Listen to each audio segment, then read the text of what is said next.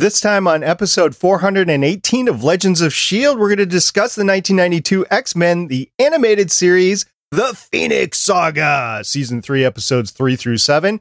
We're also going to profile the X Men, the animated series production studio founder, Haim Saban.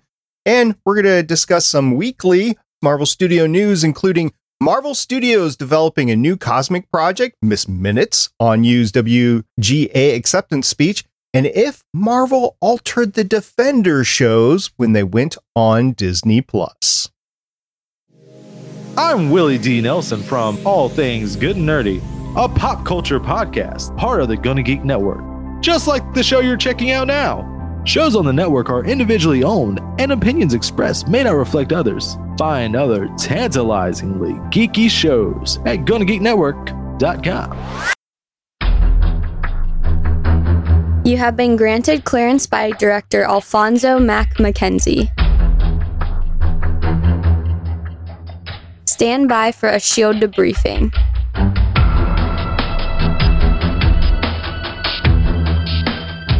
All information to be discussed here is classified and may only be discussed among agents granted clearance by the SHIELD director.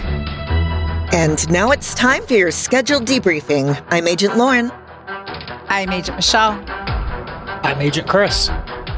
And I'm producer of the show, Director SP. Welcome to Legends of S.H.I.E.L.D. We're a Marvel Comic Universe fan show discussing the Marvel Cinematic and comic book universes as told on screen by Marvel Studios.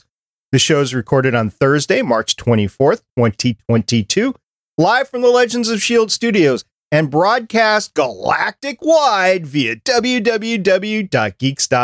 Come and join our live chat as we record. Hey, gang, happy National Chocolate Covered Raisins Day. I haven't had one of those in a while. I was thinking about it. I think the last chocolate covered thing I had was like a chocolate covered coffee bean, I think was the last thing I had that was like that. I had um it was uh, mango dried mango slices that were drizzled in chocolate. Really good.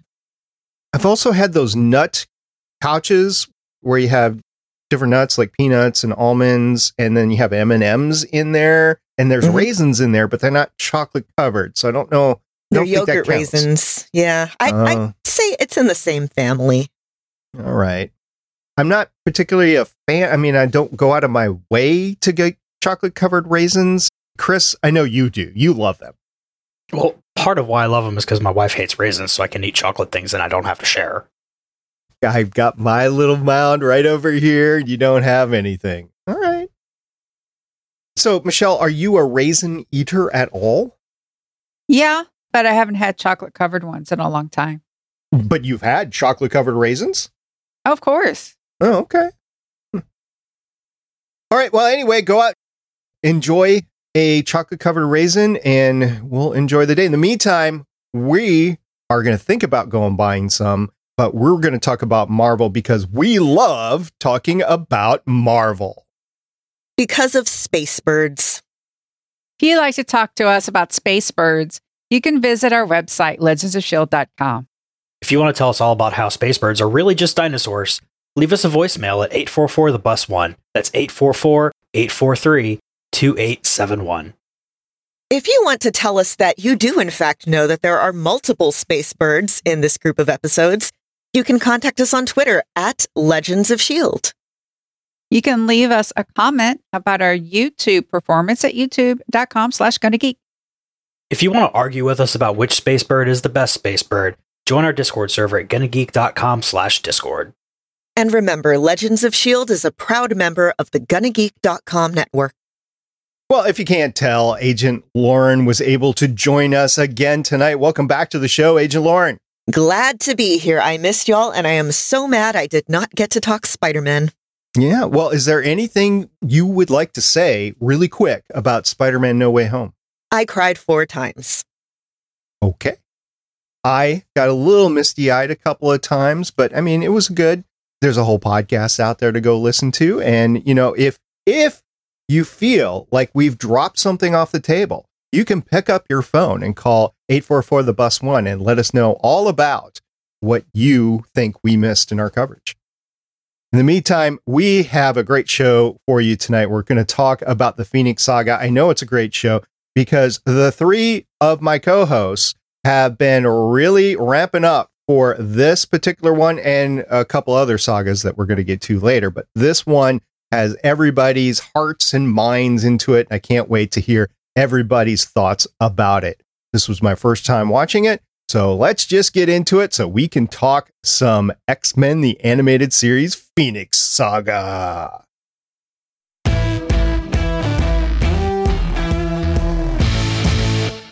Well, I'm getting pretty good at lying because we're not going to start with the Phoenix Saga. What we're going to start with is Haim Saban, who ran the studio that produced X Men the animated series. Now, I was talking before the show with Lauren, who knows a thing or two about Haim Saban. So, Lauren, if you have something to say along the way, please pipe up. Don't think that I have to say anything, everything about Haim.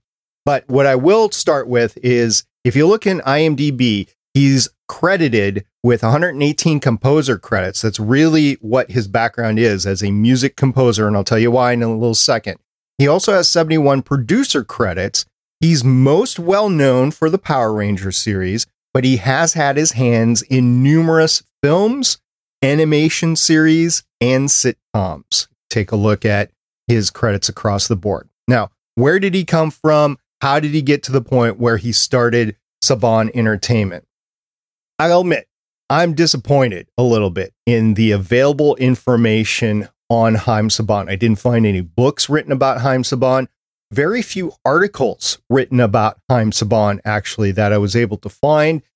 But I did find out a few things. So we're going to talk about those few things. By the way, he is the 232nd richest man in America as of a couple years ago. So this is no slouch. He actually, and by richest man, it, I don't know if it's richest man. He's richest person in America. 232nd richest person in America. This is what I was able to find. He was born on October 15th, 1944, in Alexandria, Egypt. His family immigrated to Israel in 1956. He went with his family. In 1966, when he was at the age of 18, he became a bass player and a band manager. His band at the time was mildly successful. It ended up on BBC once. But in 1969, they returned back to Israel and he focused more on the music and music promotion instead. And then Haim moved to France in 1970. He started using the pseudonym Kusa Makshi, I believe is how you pronounce it, and for any credits as a composer for a while. If you're confused as to who Kusa is, it's spelled C U S S A. That is Haim Saban. Then he moved to the United States in 1983. He began work in soundtracks for children's television programs, and he discovered the gold that was there to make in terms of money because the syndication alone made the money well worth it to put composing together for these programs. And there wasn't a lot of people doing it at the time. He made a career out of it. And then five years later, in 1988, he founded Saban Entertainment, which became best known for Power Rangers, but was a juggernaut in children's programs in the 80s, including the X Men, the animated series in the 90s. Now, in 1996, before X Men, the animated series ended its run, Haim merged Saban Entertainment and what was then Fox Kids into a new entity called Fox Kids Worldwide, and he basically sold off Saban Entertainment. And that's where he made his fortune. He made a huge amount of money from there. And then he kept on reinvesting it and got even more and more money. But here's the thing there is not a complete flattering career here.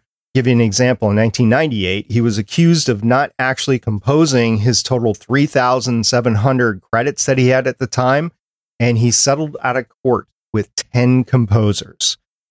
I don't know if there was any more composers that came down the line or not, but of note for this show, the X Men the Animated Series, Ron Wasserman, we covered him. He was our first profile that we did on this whole thing. He has got nothing against Haim. He said in a lot of the interviews that that was just how the industry ran at the time. If you were working for a production company, they got the credit for it, and the individual didn't get any credit for it, which ultimately led to Ron leaving Saban Entertainment because he asked for royalties and he wasn't going to get any. He moved on to his own where he was able to get royalties, and he's the one who composed the Power Rangers theme as well, which made him very famous. And Haim couldn't claim ownership of it because he actually contracted out, including the royalties to Ron for it. Since then, since the late 90s, Haim has gone on to control international television and music distribution. And we're not going to get in depth in here. I just want to note he has become a huge political supporter and, and self admittedly is a one issue supporter. He's interested in pro Israel, basically. That's the Haim Saban that I was able to unearth. He was a musician, got into children's television programming from the music composing side, was able to start Saban Entertainment from that money, and was able to start producing animation shows. And then ultimately was able to make big bucks off of that, off the sale, and then reinvest it back into the industry. Did I miss anything big there, Lauren? The big thing there is so, like you said, he was involved with Power Rangers, and I absolutely loved Mighty Morphin Power Rangers when I was a kid. And the reason that if anybody who watched the show back in the day, three of the original Rangers left after basically one season, like one season ish, because of pay, because Haim Saban would only authorize essentially what is actors' minimum wage. And considering they were all leads on a TV series that's not really great, that and the political donations are the two main things that I know about him. He's still a figure. He's still around. He is still, he's got a couple of foundations out there. But uh, if you want to know more, look him up. There's a Wikipedia article. I have some sources of articles if you want to learn more about him. That'll be in the show notes. But I couldn't go any further into the X Men the Animated Series profiles without talking about Haim Saban because he ran the production company. All right, we're going to move on now and do what I promised a few minutes ago, and we're going to talk about the Phoenix Saga. Previously on Legends of S.H.I.E.L.D. Wolverine. Of course, I had a former lover, and now she's just somebody I used to know. My name is Lady Deathstrike. You killed my father. Prepare to die. No, no, no. You killed him. Leech stole something from me. Therefore, that's why I can invade this place. And now the spaceship's mine, and you need to die, and it's all your fault. I don't really blame her because, I mean, if she's the hero of the story, we'd be on her side. I like the word phalanges. This plane is missing the phalanges.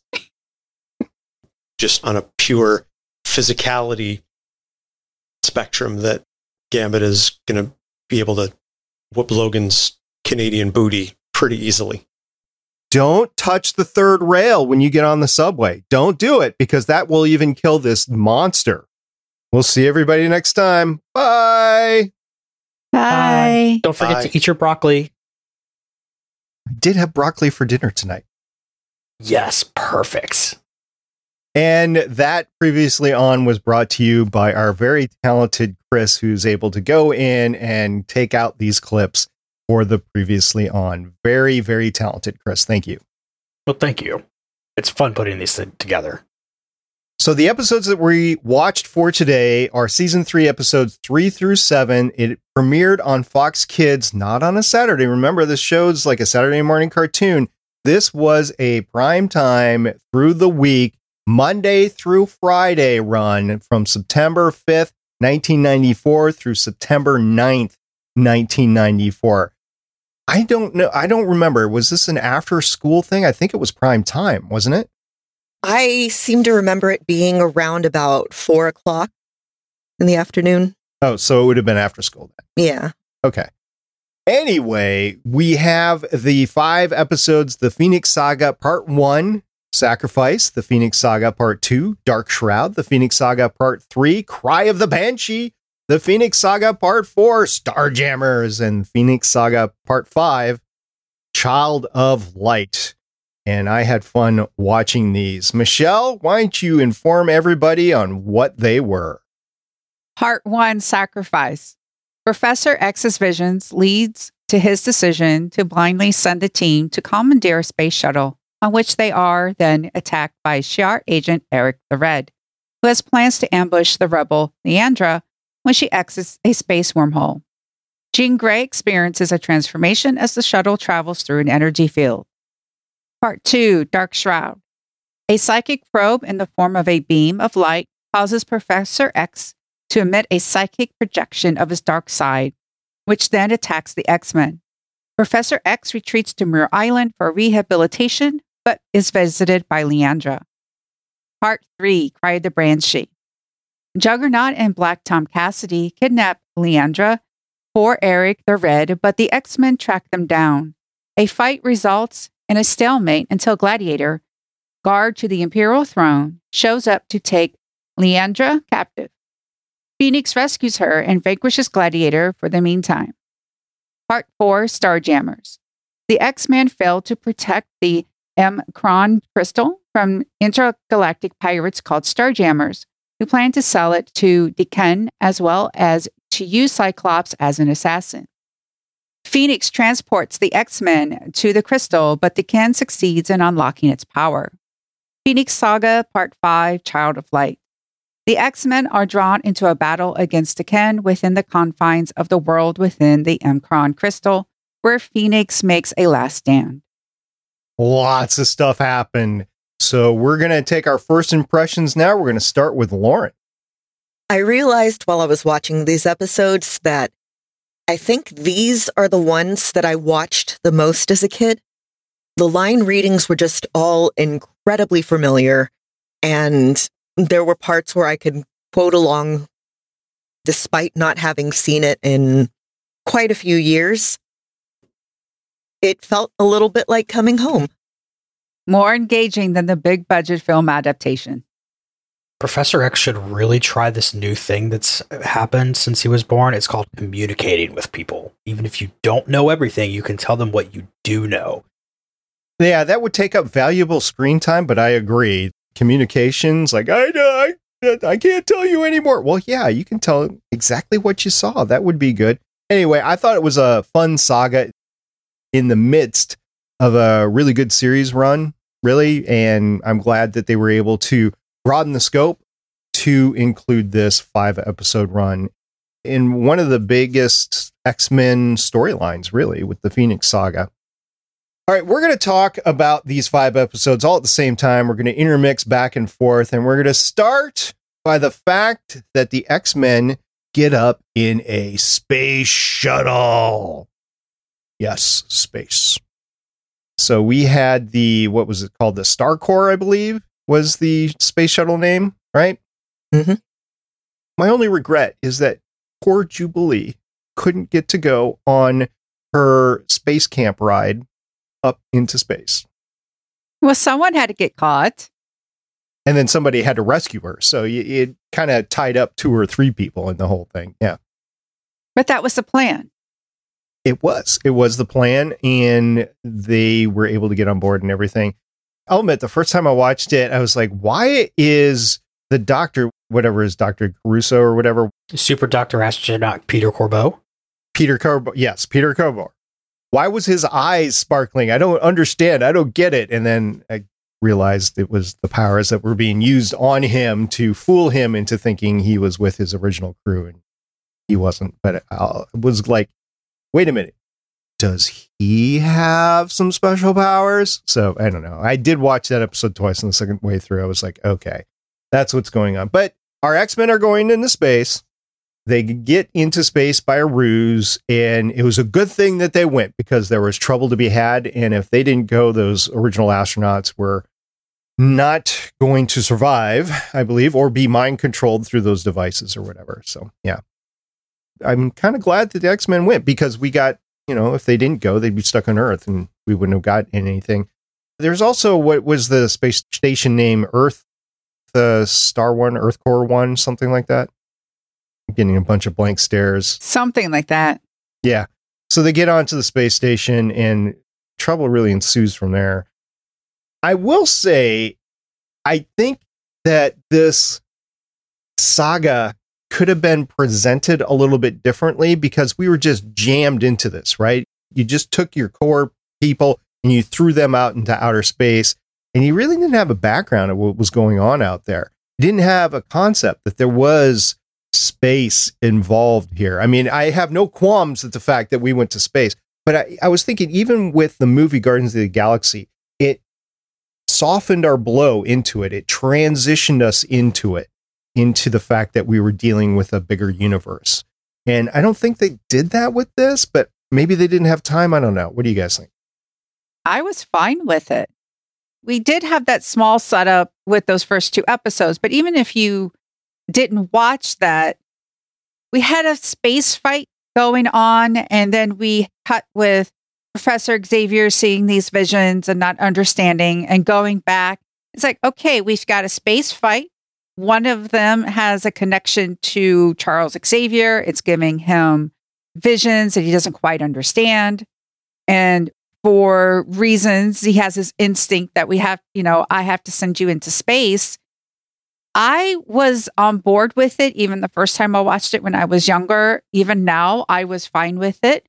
The only thing that I was really disappointed in is that our International Space Station does not look like the what we got in the X-Men series. That looks like from Star Trek. That is the version from Star Trek. That shape I'm going, that is from Star Trek The Wrath of Khan sort of deal. But I was fine with it. And the fact that they had artificial gravity on the space station. They had to use magnetic boots on the space shuttle itself, but after that, there was no magnetic boots.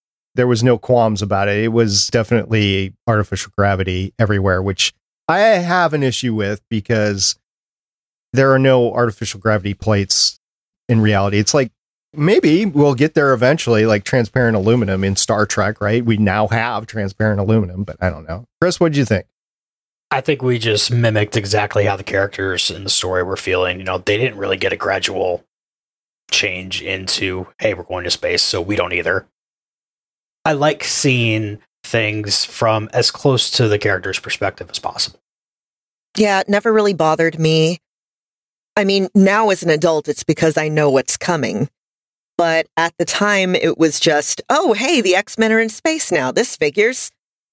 And yeah, I was really looking forward to hearing what SP has to say about this particular portrayal of spaceships and astronauts and space flight. All right. We can go down this really quick. I wrote a few notes in the show notes because Lauren had signaled she wanted to talk about it. So, first of all, the very opening scene when you're seeing all those spaceships going around and everything fighting in space, contrary to what you see in Battlestar Galactica and Star Wars, space is not World War II fighting dogfights out there, right? It's more like The Expanse. So, if you want to know what space fighting is, go watch The Expanse. Do not watch this or Battlestar Galactica or Star Wars and think that's how it actually happens out in space. Another thing, it's not really space, but it was just a tech thing that bugged me. The Blackbird, as it's going into the launch site, puts on stealth mode, which, okay, it'll take you off a radar, but it's still seen. So if you're coming in, the tower is still going to see you coming in and they're going to wonder what it is. So you got to make it invisible. And maybe Jean makes it so nobody can see it, but they didn't show that on screen. So if you actually can put your Mark 1 eyeball, your peepers on it, it's not stealth. Okay. And then we already talked about the gravity in the mag boots. I will say the next thing that I, I noticed was Gambit was throwing his explosive cards out.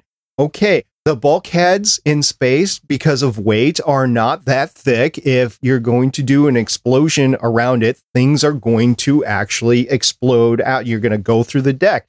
Think of the Martian when they blow the front off the spaceship, right? That's what happens. You actually blow a hole into the spaceship. So that didn't happen. And then when they were in the airlock and they were getting spaced, there's a couple things there. First of all, they're sliding on the ground. There would be no gravity. They wouldn't be sliding on the ground. And the other thing is they would just be sucked out. If there was no atmosphere decompression, they would literally just shoot out.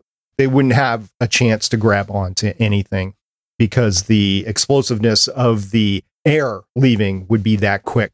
You'd be just dragged out. Well, not dragged out, but you'd just be sucked out. And um, the other thing that happened when Jean got her powers, and we're going to talk about Jean and Phoenix in a second, but when the ship flies through the energy contrail, I don't know. That's probably not going to allow you to fly through a moon or anything. So in the future, if anybody's listening to this on little tips on how to survive in space, don't think you can go fly your ship through the contrails, the exhaust of an ion engine or something, and think you can fly through the moon. It's not going to happen. Yeah, in true space camp fashion, I will say this. I mean, Space Camp was out in 1986, so it was a thing at the time.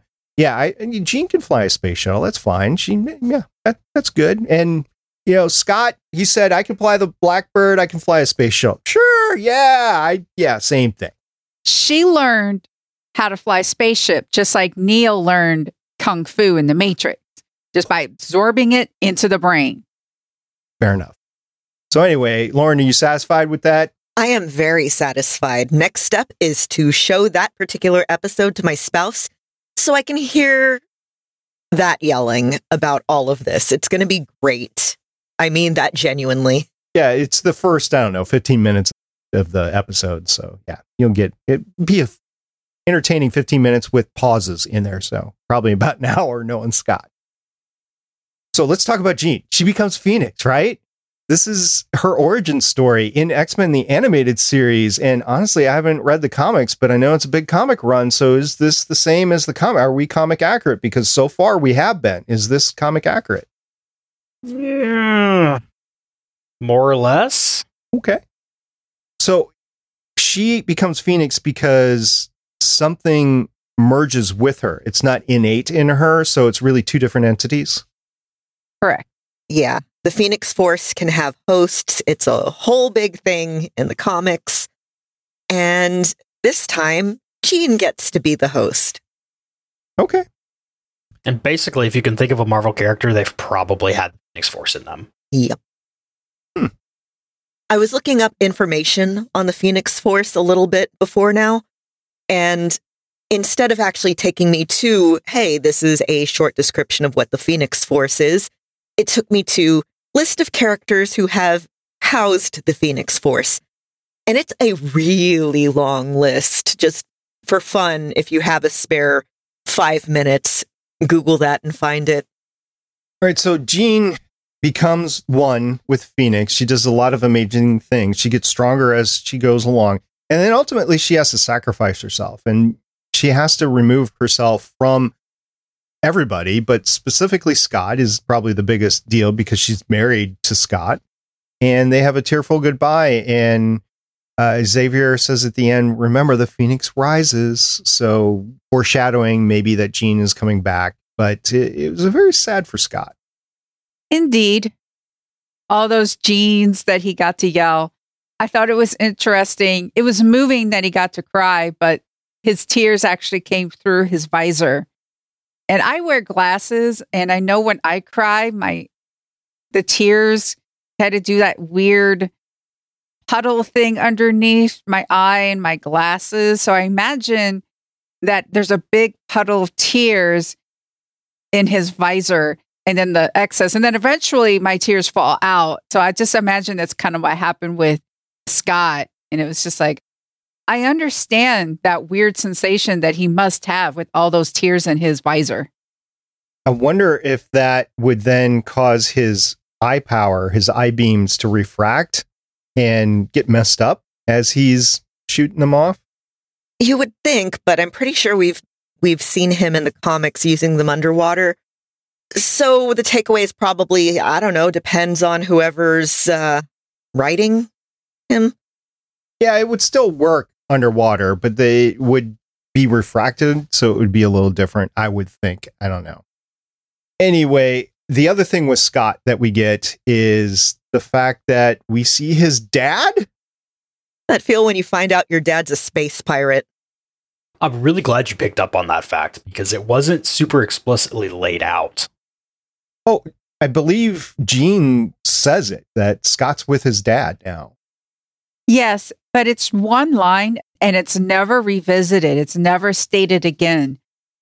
Kind of like the cable hint that you got last season. It's not exactly explicitly explained, it's not revisited yet.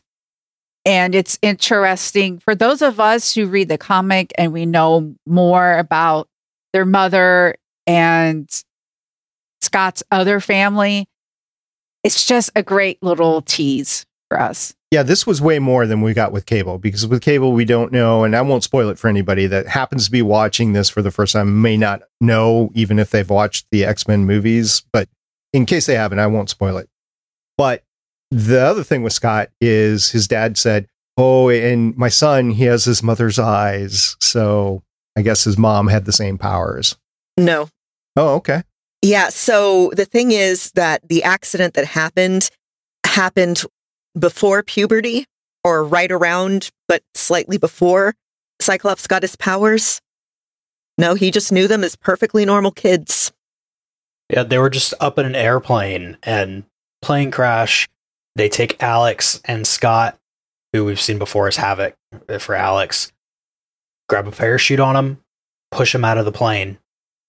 And then Scott grows up in an orphanage all alone, not knowing who anybody in his family is. And then he goes and meets his dad and doesn't necessarily know it out in space, like kids do. And his dad doesn't say anything about it. Well, he doesn't realize it. He says that I wouldn't recognize them because he hasn't seen them since kids. And also, my oldest has his mother's eyes. Here's this dude with his visor on who can't take it off. And even when he does, shoots out. The only time we've actually seen Scott's eyes is when Rogue took his power and when he was with the Morlocks. It's very rare to see Scott Summers' actual eyes. Rogue mentions, I wish I was the one who is the pilot because I'm strong to begin with and I could handle this right off the bat. That kind of scares me a little bit. Why? Because if she's got Captain Marvel's powers already, you merge that with Phoenix, that, whoa, that is stronger than anything that I know of in Marvel Comics put together. So I'm kind of glad she didn't because Phoenix is scary enough being with Jean.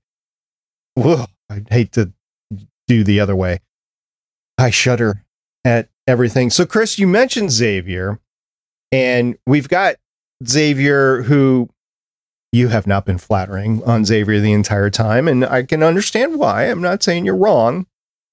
But now we get to like he's not communicating, like a simple communication would have worked great. Well, he's trying to communicate telepathically, and he finally communicates with, I guess, his soulmate here. That's how Lilandra lays it out. And who am I to say that alien life forms don't have this kind of connection working in them? I haven't been up to space. But Xavier could have done such a better job. Like, okay, everybody, here's this person contacting me through my mind. They're already not going to think that's weird because of all their powers and what they've seen. And he doesn't tell them anything. It's just, you have to go stow away on a spaceship and go up into space and do this thing. And really, I don't know why he just assumes that the person contacting him is a good person instead of a villain because he has no basis for who this person is that is talking to him through his mind. It could so easily be a villain just trying to take out the X Men, draw them up into space to destroy them. Okay.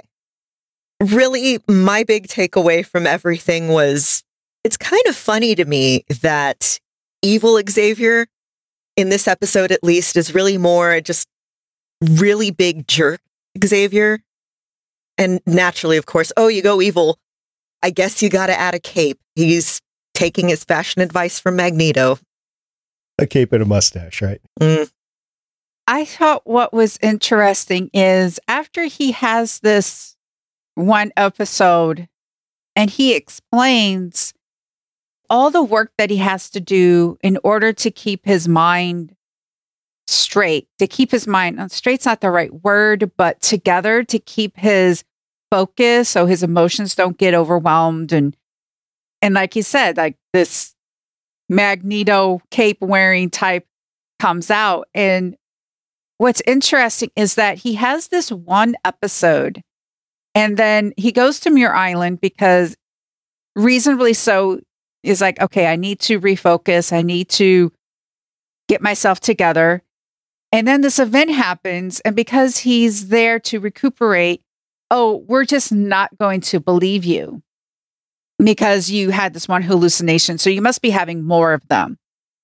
And again, as someone with a mental illness, you have one thing happen and then you have something else you need to express, but then people dismiss it. It hurts. And I find it interesting that Wolverine, the one who earlier just throws his hands up, is like, yeah, we're going to space. That's what we do. It's a Tuesday. Comes to Muir Island and does his sniffing thing and verifies Xavier's story. I found that part fascinating, to quote Beast. so, on the subject of that sniffing thing, that bugged me so bad at the part where Wolverine thinks that he's seeing Jubilee and runs up, and I'm like, you should have been able to smell her. But, or the lack of her, because that's, you know, Wolverine's whole thing. I know there was a lot more to the whole Xavier thing than just, oh, he's evil, he's a jerk. And I really love hearing y'all talk about it. I just wanted to let y'all know. It's a meme for a reason. Xavier is a jerk. He needs to think about what he's doing. He needs to think about other people. And like, oh, Storm, I need you to stay here with me and do like basically nothing. Okay. Although he does kind of do a good job of getting everybody back together there at the end. So he's useful, but still a jerk. Use your words. and he does decide to stay because he has this thing about mutants and being accepted into society, right? So he decides to stay to further that cause, which has been his cause all along right? So at least he's doing that. But I don't know how much of that is altruistic and how much of that is selfish. Like, I haven't finished this yet, and I want to make sure that I finish it because I need to do this. I'm sorry. It's just. I don't know why. I find that so funny. It's the journey Xavier goes on these five episodes. Again, not being able to use his words. That moment with Scott, we talked about Scott seeing Xavier as a dad, as a father figure. And when he says to Professor Xavier, can't you at least tell me, of all people, what's going on? Don't you trust me? And Xavier doesn't take advantage of if any X Men is going to believe some space chick is contacting me via telepathy, Scott is going to be, of course, dad. If that's what's happening, I believe you. Yeah, do you want me to get the van? We can go find her. He is a, a complete well done son kind of guy. He's left longingly looking at the sun because that's where Jean is, right? In the middle of the sun, at least for now. I thought that was pretty fitting, by the way, that she's in the middle of the sun and the sun is what gives Scott his powers. It's like Jean is giving him his powers. Kind of. Sort of, yes. Mm. Yeah romantic harp music in the background. Harp music? Violin, maybe? I, I guess it would be more sad trombone. I'm planning ahead. I have better harp instruments than violin instruments. Okay. All right. It was a fun watch. It was jam packed. Let's talk about the fights because the fights were amazing. There was not a lot of fights per episode, but there was definitely a big fight in almost all of the episodes, and it think it was done well. It included all the characters that were there at least, and you got to see them lose and then figure out how to win in the end. And in the end, Jean is the one who really came through with everything. She wasn't strong enough to stop it to begin with. This could have been done in four episodes if she was strong enough at the end of the fourth episode, but she wasn't. So it had to go a fifth episode to make sure she was strong enough to do it. Y'all like the fights, right? Yeah, yeah. it really did. A lot of the different power usage. Get to see Wolverine get thrown around a bit. Usually he's always the one like, oh, I did it and I am, you know, powerful. Seeing him get thrown around and not always winning was refreshing. I really liked, I think my favorite of all of them, not for any technical reason or anything, but I really liked all the action scenes with the Corsairs. It's just space pirates. It's so weird and fun. And there's that one that I'm pretty sure was a Skrull. It shapeshifted, but it also had antenna. I guess, well, it's a shapeshifter. It can have antenna if it wants to. See, my favorite one was when you had Gladiator, who was just sitting there. I am in charge of everything. You will respect my Shi'ar overlords. And Jean just looks at him and says, Hold my beer. And you had Juggernaut come in, Xavier's half brother. You had Banshee come in. You had Moira again um, on, on Muir Island with those deep accents. I was sitting there like, there's something wrong here. Why is there something wrong here? And then Kaylee looks at me. You know that they're from different countries, right? Talking about Moira and Banshee.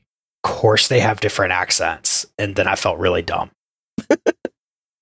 So, fun fact about Banshee, the the actor, he's not only played that character here on X Men the Animated Series, but he played the same character in the live action Generation X pilot from a couple years after this, like 1997, 96, I want to say. Okay. If there's anything like these five episodes going forward, it's just going to be a fun watch into season four, the rest of season three and season four. It's going to be a fun watch. I've heard differing things, not flattering things, basically about season five. So we'll see when we get there. But definitely, if there's more of these arcs, I know just looking at the titles that there's a couple more arcs out there. I'm really looking forward to going further in this series, but I'm glad I've gotten this far and then see where it goes from here. I guess let's go around for last thoughts. Lauren, what do you think? Like I said, these episodes are just so familiar, even after years and decades at this point. You've heard me before. I love when Marvel gets weird.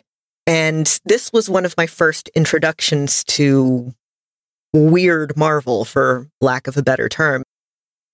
You know, oh, it's been very, gra- I say very grounded. They were in a different dimension a few times, but they go to space. It was just at the time when I was a kid, it was like, oh, okay, I can accept dimension hopping and time travel, but going to space is different somehow. And it was exciting to me then. I still love it now. The voice acting was pretty fantastic this episode. I've never been the hugest fan of a lot of Xavier's voice actors' choices sometimes, but it's very like everything was just on fire these episodes for me at least. Break it into government facilities. That's just not our style. Okay, what have you been doing this entire series? Come on, Gambit. You know that that is totally the X Men style. Break it into government facilities. But overall, I mean, this was just a really fun story. It was a little I wanted to go back and read the comics, and then I remembered how much the comics are kind of this, not really. And we'll get more of that when we get the Dark Phoenix arc later. But this is just such a fun story to get to see again. Yeah, I liked all the characters. Even though there were many characters, it seems as though they each got a moment, a line here or there, engaging, action packed. And Gambit seems to be a player. Not only that, but we got Jean kissing Wolverine on the cheek. And then we had this I don't know how to describe the Scott and Jean last kiss. At the time, it was like, wow. It's almost like now I've seen that in so many other movies. And I'm wondering, did that moment get inspiration from something else? Or did all the other big kisses like that come afterwards and get inspired by that because that is one heck of a kiss. There's lighting, she they float up and it's just magnificent, you know, this magnificent romantic moment. It was just like, okay, wow. I think my head canon is this came first. I don't know if it did or not, but that's a head canon. I'll accept it. Okay. Something else that I can't let us get away without saying is you had so many cool little cameos in this whole arc. You had Captain Britain You had Doctor Strange. You had that spider mutant that looks really familiar, whose name I can't place. You have Deadpool again. Just the way that they can work all these cameos in, and it's a totally natural thing, still amazes me. Yeah, we even got that little shot of the Hellfire Club. There's a lot going on in Earth when all this was happening. Like Earth was getting torn apart, and the X Men were, or the mutants were running around trying to save everybody during that time. Yeah, there's a lot of great cameos there. All right, so next time we talk X Men, we will be covering season three episodes eight through nine, which is the Savage Land arc. However, it's not going to be our next episode because our next episode, we're going to be discussing the first episode, the premiere of Moon Knight, the new series on Disney Plus. So we'll be taking a little break here from X Men the animated series, and then we'll fit it in in between other series and films as we go forward. Because our goal again is to finish X Men the animated series before X Men '97 airs on Disney Plus, which we've heard is sometime in 2023. So we have between now and then to get through the rest of season three, season four, and season five. Hopefully, we'll be able to do just that. In the meantime, we do have some interesting news from Marvel Studios to go over.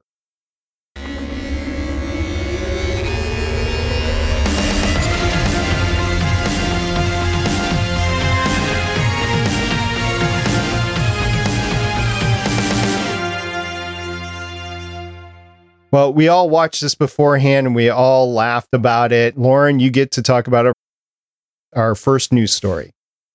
So this comes to us from Michael Waldron's Twitter account. Michael Waldron, of course, worked on Loki and posted a little homemade acceptance speech. And it's a little cardboard cutout of Ms. Minutes from Loki and it's actually voiced by Tara Strong, which is great. And the first half of it is just a really solid acceptance speech. And then that Loki twist happens. It's revealed that if Loki won, then it means that we are living in a uh, a different branch. timeline. Yeah, a branch. It was very good. And we need to prepare to be ended because, you know, all the timelines that branch out are ended according to the uh, Time Bureau. Brune. Well, it was good while it lasted, wasn't it? We'll be back. So, in this timeline, though, Chris, oh, before we move on, if you haven't seen it, click into the show notes and click this. You want to watch this. It's 45 seconds and it is very much, you might actually watch it a few times because it's that great. And Tara Strong, who also is a voice actor in X Men, the animated series, which we're covering right now, did a great job with Miss Minute. So in the meantime, Chris, in this universe, in this timeline, we have some things going on with Disney Plus, with the series that we covered before you didn't, but we covered on Netflix. Yes, here in this timeline, everybody was worried that Disney was going to edit up all the Defenders shows, maybe make them less violent or stuff like that. And Disney, they did it. They went and edited some of the Defender shows had to hit something in every single episode. I think they were just being salty, just trying to make sure that everybody knew that they were in control. They did the most horrible, heinous kind of editing I can possibly think of. Every mention of Netflix in the credits, they went and took it out. How dare they? I don't know. So think about this Star Wars, right? If you don't get Star Wars with the Fox opening, is it still Star Wars? A New Hope? Is it still Star Wars? No. You need the fanfare to open it up. Okay. If you have another show and it switches networks, can you take off that network's branding? TV series. It's a little bit different than a movie. Mm. I honestly don't know what the rules for all of that are in terms of acknowledging production and everything. I mean, the Netflix marquee as it comes forward as you're watching a show over on Netflix. It's just part of it. It'd be like me going to from Earth to the Moon, right? It was a very iconic HBO series, and it had that iconic beginning with the static and the boom and everything as HBO was coming on the screen. From Earth to the Moon would still be from Earth to the Moon to me, but it means a little bit more because it's got that HBO branding at the start. If I would watch From Earth to the Moon on Disney Plus, I think that would be okay for me not to have that, but I'd miss it, just like I'd miss the Fox opening to Star Wars. Lauren, what do you think? Well, that just reminded me. I know some other HBO shows have aired on different networks after the fact. And the one that I thought of just immediately is Band of Brothers. And I would have to go back and check to see if they kept the HBO, thing at the beginning. I don't think they did. Was this linear TV or was this another streaming service? No, this was linear TV. Okay. They probably took it off for linear TV and they probably put commercials in it too. Well, yes. All I know now is that I just had to click a button saying that I am willing to watch mature content on Disney Plus. Wow. And do you want to put a PIN number on this account? It's like I can imagine the kid going, Yes, I'm going to have a PIN on this account so my parents can't get into their own account anymore. Hey, yeah, that wouldn't last very long. I did like that it w- it only made me put in the password on my account, which is what we use as the main account, and then I could just say, "Oh yeah, Kaylee's account can have adult privileges as well." Do you give Thor adult privileges? Thor gets no privileges because he would just sit there and watch Thor all day. and expect you to clean up after him. Yeah, I mean, God Cat, you know, you don't get much more needy than that. Does he game at all like Thor? No, but he does really like to try to sit on my arms while I game Uh, because obviously arms that are in use are the perfect spot for him to sit. okay. Well, the important thing is Agents of Shield, Inhumans. I just have to say it. I don't know why, but and Would you rather watch Inhumans or Iron Fist again? Ooh, Iron Fist has um, Claire and Colleen. Okay. Well, Inhumans has Anson Mount, and regardless of what happened, Anson did. We did all agree Anson did do a good performance in that series. So I can go one for one for you there. But we could get him on the new Star Trek show. Mm-hmm. Strange New Worlds. Yep. You can get Jessica Henwick in Matrix. Yeah, and I'm going to get that too. I can have more than one thing. Okay, so Anson Mount can have more than one thing. Okay. Okay. I'm just letting people know that if they need their, an- you know, that Anson fix, they can skip Inhumans and watch the new Star Trek show. My cat might not be named after the character Christopher Pike, but he does so good though as Pike. I'm very happy for him. Just everybody who was involved in Inhumans, like the actors and the people who, you know, kind of got shafted by the decision to do it the way that it was done. I just wish for the best for them. And Chris Hemsworth got his Hollywood break. I won't say he his entrance into Hollywood, but his Hollywood break by being George Kirk in the 2009 Star Trek, J.J. Abrams Star Trek. That's where Thor came from. In case you didn't know. Well, I'm definitely going to go watch Inhumans on purpose with some specially selected beverages. Well, Chris, that's what I was going to ask. Since you weren't on the show back then when we did watch Inhumans, um, did you watch it? I have never seen even a single second of it. I don't know why I, at the beginning because, you know, at that point, everything Marvel was good. There must have just been something that kept me from being able to watch it. And then I just kept hearing that it, how bad it was from people that had similar taste as me. So Lauren put on her good, her best face, and in the first couple of episodes, she's like, "Yeah, it's not so bad." But by the end, she's like, "Oh God, I can't believe we watched this." To me too. okay, Michelle, let's talk about something new in Disney Plus. Marvel Studios seems to be developing a new cosmic project. According to the latest issue of Production Weekly, a trustworthy industry publication that tracks and chronicles films and series in various stages of development, Marvel Studios is beginning to work on a new cosmic project. The entry is simply listed as Untitled Marvel Space Project and sports the status of development. As can be expected, Marvel Studios president Kevin Feige is currently listed as the only producer attached to the project. Beyond its existence, nothing else is known about what this mysterious chapter in the MCU will entail. Well, just last week we were talking about what is this untitled Kevin Feige project, and our hypothesis was, well, it's going to be something, and then they're going to change that to the name of whatever it is, and then they're just going to keep the untitled Marvel Disney Plus project or whatever on there.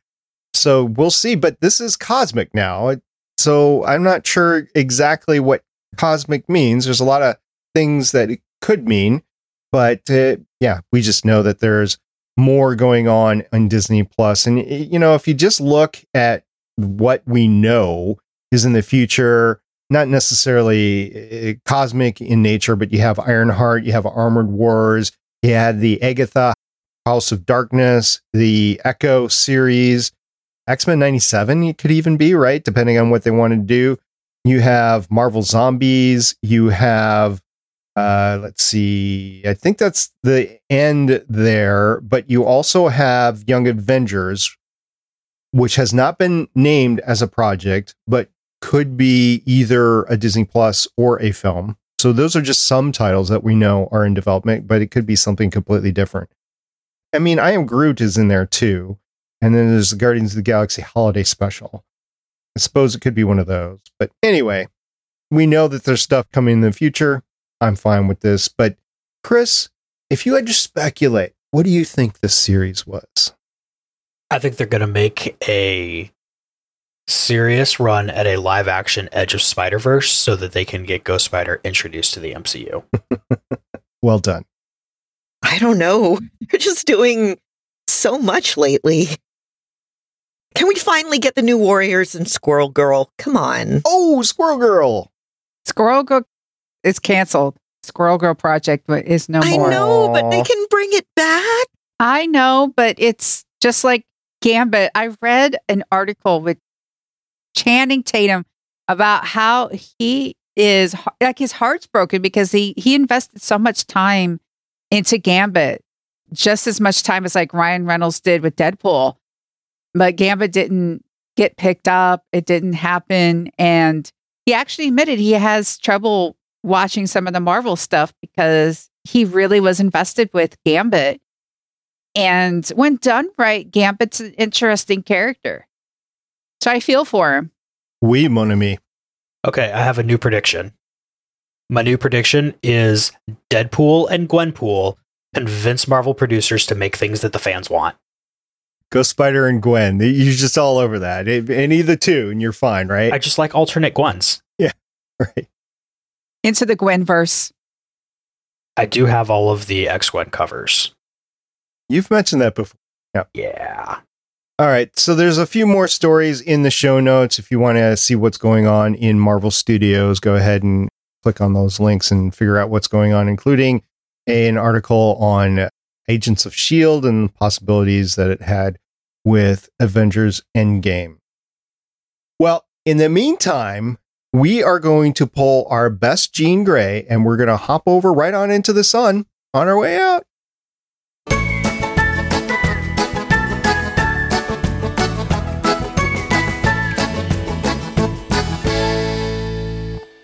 I had a ton of fun talking about X Men, the animated series, and the Phoenix Saga. I can't wait till we get back to it. If you want to hear me talk about something else, you can find me over on Smoking and Drinking in Space. You will hear me talk about The Expanse season four. This is the first season that the Amazon Prime was running the series. You'll hear all about the differences between sci fi and how the series is progressing over there. Of course, it's at season six. We're going to do the last two series coming up in the next month or so. But Smoking and Drinking in Space, The Expanse, I believe it's episode 181, could be 182, but I think it's episode 181. You can check me out over there. Thank you to SP, to Chris, to Michelle, to Anthony for hopping in. Just thank you all so much for continuing to put in the work just constantly and for everything that y'all do in front of the camera, behind the camera. Mike, whichever. I'm looking at my face right now, so I'm thinking cameras. But thank you so much for all of your hard work. Thank you. We love you, Lauren. If you want to hear more from me, you can follow me on Twitter at shell underscore game. Also, next week on the 30th, that's a Wednesday at 8 p.m. over on Nerds with Dice, we're going to be doing a one shot of a game system called the Exceptionals. And the Exceptionals is inspired by the X Men. Oh, I'm going to have superpowers. I'm basically going to be someone who can have like a little electricity, kind of like Jubilee, but also basically hack computers with their mind. You cannot keep your secrets from me type of character. So Nice. come on by in Nerds with Dice Twitch channel, Wednesday to 30th, 8 p.m. Eastern. Well, that is real life coming to fantasy right there because I've never been able to hide a secret from you, Michelle. I know. Yes, thank you to everybody who gives us all kinds of feedback, whether it's something through one of the official channels or talking to any of us directly. You know, we love hearing what you guys have to say about the show.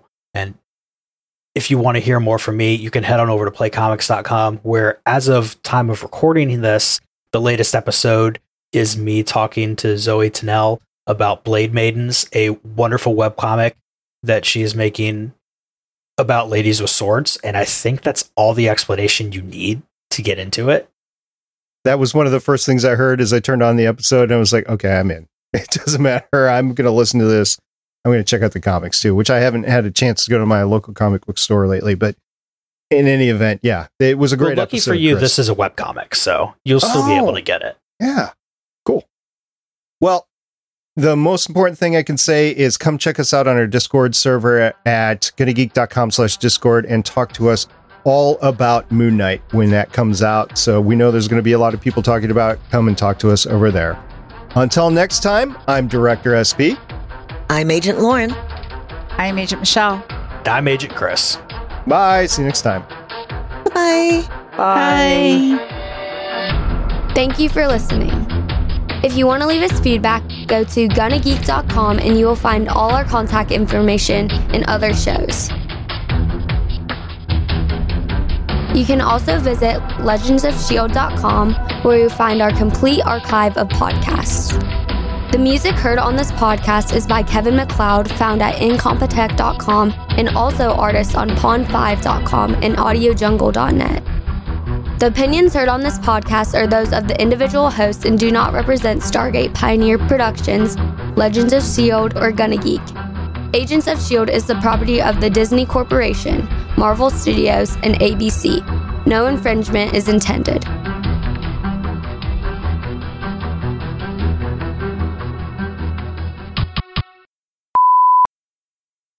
Did y'all see the uh, 30 second teaser trailer for Thor Love and Thunder? No, No. It's there's not much there. I didn't know there was one out there. It just dropped yesterday. Okay, well I don't I remember I liked it. I've liked a lot of stuff since then. All right. So now we have our three news stories. We're good to go there. We're only doing three stories, Lauren. hmm But now this is going to drive me crazy. So You're already there. I mean, good point. we don't need to take you anywhere further. Okay, I'm seriously not seeing it anywhere, so I don't know what I was thinking. Did you dream it? No, You have been on painkillers. I have been on I painkillers. I haven't heard, but who knows? Haven't heard what? I haven't heard about the teaser, but then again, I live in a hole. So I'm wondering if it was something from like months ago and it just came up again. Okay. If it w- did come out, I would have seen it. And I did a scrub from today and it wasn't there. Now to scroll past all of the wrestling tweets that I've liked in the past like 24 hours. which is roughly 1217, I'm guessing. Kinda, yeah. Yeah. Okay, on to the stuff during the show. AEW live yesterday was a lot of fun, by the way. Everybody was very attractive. Hmm. It was a fake trailer. Welcome to Marvel fandom, Lauren. I did not put that trailer out there to spoof you. That was not me. Although now that it's happened, I wish it was. hey, Lauren, did you see the Thor Love Thunders? no, I didn't. Where is it? Here it is. So, did you weather the storms okay this earlier this week? Oh yeah, no, I was far away from that tornado.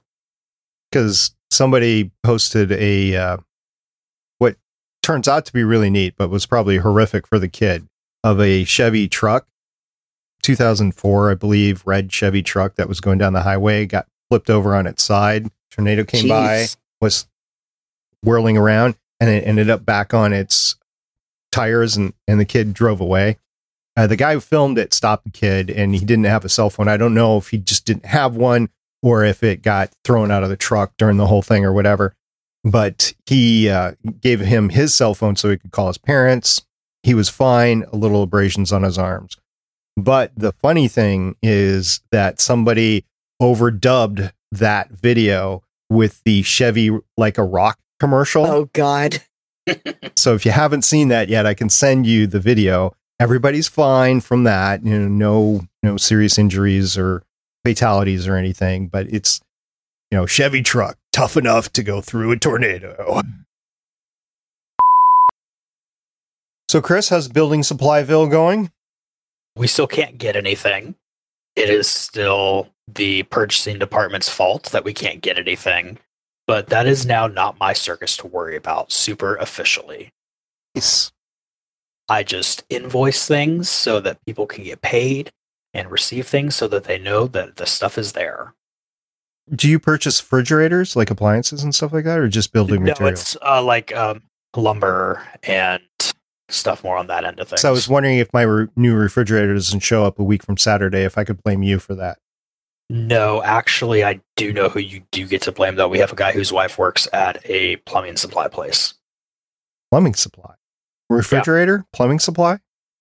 Yeah, it's probably her fault somehow. Oh, okay. There's water lines and everything. What do you got planned for this weekend, Chris? I get to wake up about five on Saturday to drive Kaylee some mystery place that I don't know yet to meet with her parents so that they can take her to a craft show all day long. And then I will promptly turn right back around and go back to sleep. Is she attending the craft show like she's got a booth, or is she just going to the craft show to buy stuff? She's going to be in the booth with her parents. They Oh, all okay. make things, and Okay. I don't, so I stay here. You know that I'm a craft roadie, right? No, I don't. Yes, my mother-in-law made doll clothes for American Girl doll- dolls and sold them at bazaars and, and street fairs and stuff like that. So yeah, I'm I'm the roadie for it, or was the roadie for that. Like ten years, I did that. Nice. Yeah. Well, the crafter community is it's kind of like a carny community. Yes. yeah. Yeah. It's, it's a unique way. If you've never lived that life, it's a unique life to live. The first year I went to Gen Con, we were talking with the shuttle driver who was taking us to our hotel. And he was so happy because Gen Con was there because he's like, Yeah, y'all are so polite. You know who's the worst? And we're like, I don't know, the bikers, because the bikers were also going to have a thing that weekend. He's like, No, the quilters. They are. I'm laughing because my mom's a quilter. So you know how like quilting conventions are. You are absolutely correct about it being kind of a carny thing. yeah, so I the the crafting thing that I did before did not include my mom, and she just got into it a couple years ago, like right before the pandemic. But she was able to do quilts throughout the. She makes phenomenal quilts. Like she made a quilt for Jessica and Brandon, who just got married. She made a quilt for both of them that floored everybody at eh, because they did a gift opening the morning after their wedding. It, it- eh, pe- kids do that these days when all their guests are still in town. They do a breakfast gift opening. Nobody wants to do it the people that just got married, the newlyweds don't want to do it because they want to like be done and sleep in and whatever. And everybody else is wanting to sleep in and sleep off their hangovers before they leave to go home, right? But everybody does it just to because they get to see the opening of the gift and and uh, able to share in that joy and stuff like that. But the, the last, so I don't know. These families were like getting competitive. His family was getting competitive, wanted like the best gift, whatever. The last gift that came out was my mom. She's like, "Oh, you didn't open this," and she brings it over to them, and they whip it out, and they're like, "Wow, these are really neat." So it was like the best gift, basically. And then his family was like just staring, like Boss move. Yeah, basically. And I'm like, "Way to go, mom!" Yeah. Grandma for the win. Uh, yeah, but the festivals, I mean, everything from parking spaces to booth spaces, like everybody wants whatever they think is the best parking spot, which might not be logical, but they think it is, whether it's the closest to their booth, which I think is logical because then you can tear down quite easily or put everything in the car overnight to be safe or out of rain or whatever easily to no, I want the parking spot that's easiest to get out of the lot, which I can also see whatever, but everybody's got their things that they got to have. And I've actually seen crafters leave when they don't get the right booth space, when it's like move three down or something like that. I'm not staying. I'm like, you've come hundreds of miles. You've driven 12 hours to get here for this festival. And you're leaving just because you're three booths down? Yep. Yep. I'm like, okay. Sounds Yeah, I've seen booth drama at sci-fi conventions, and it has nothing compared to anything that I've heard about like crafting conventions. Legends of S.H.I.E.L.D. is copyright 2013 through 2022.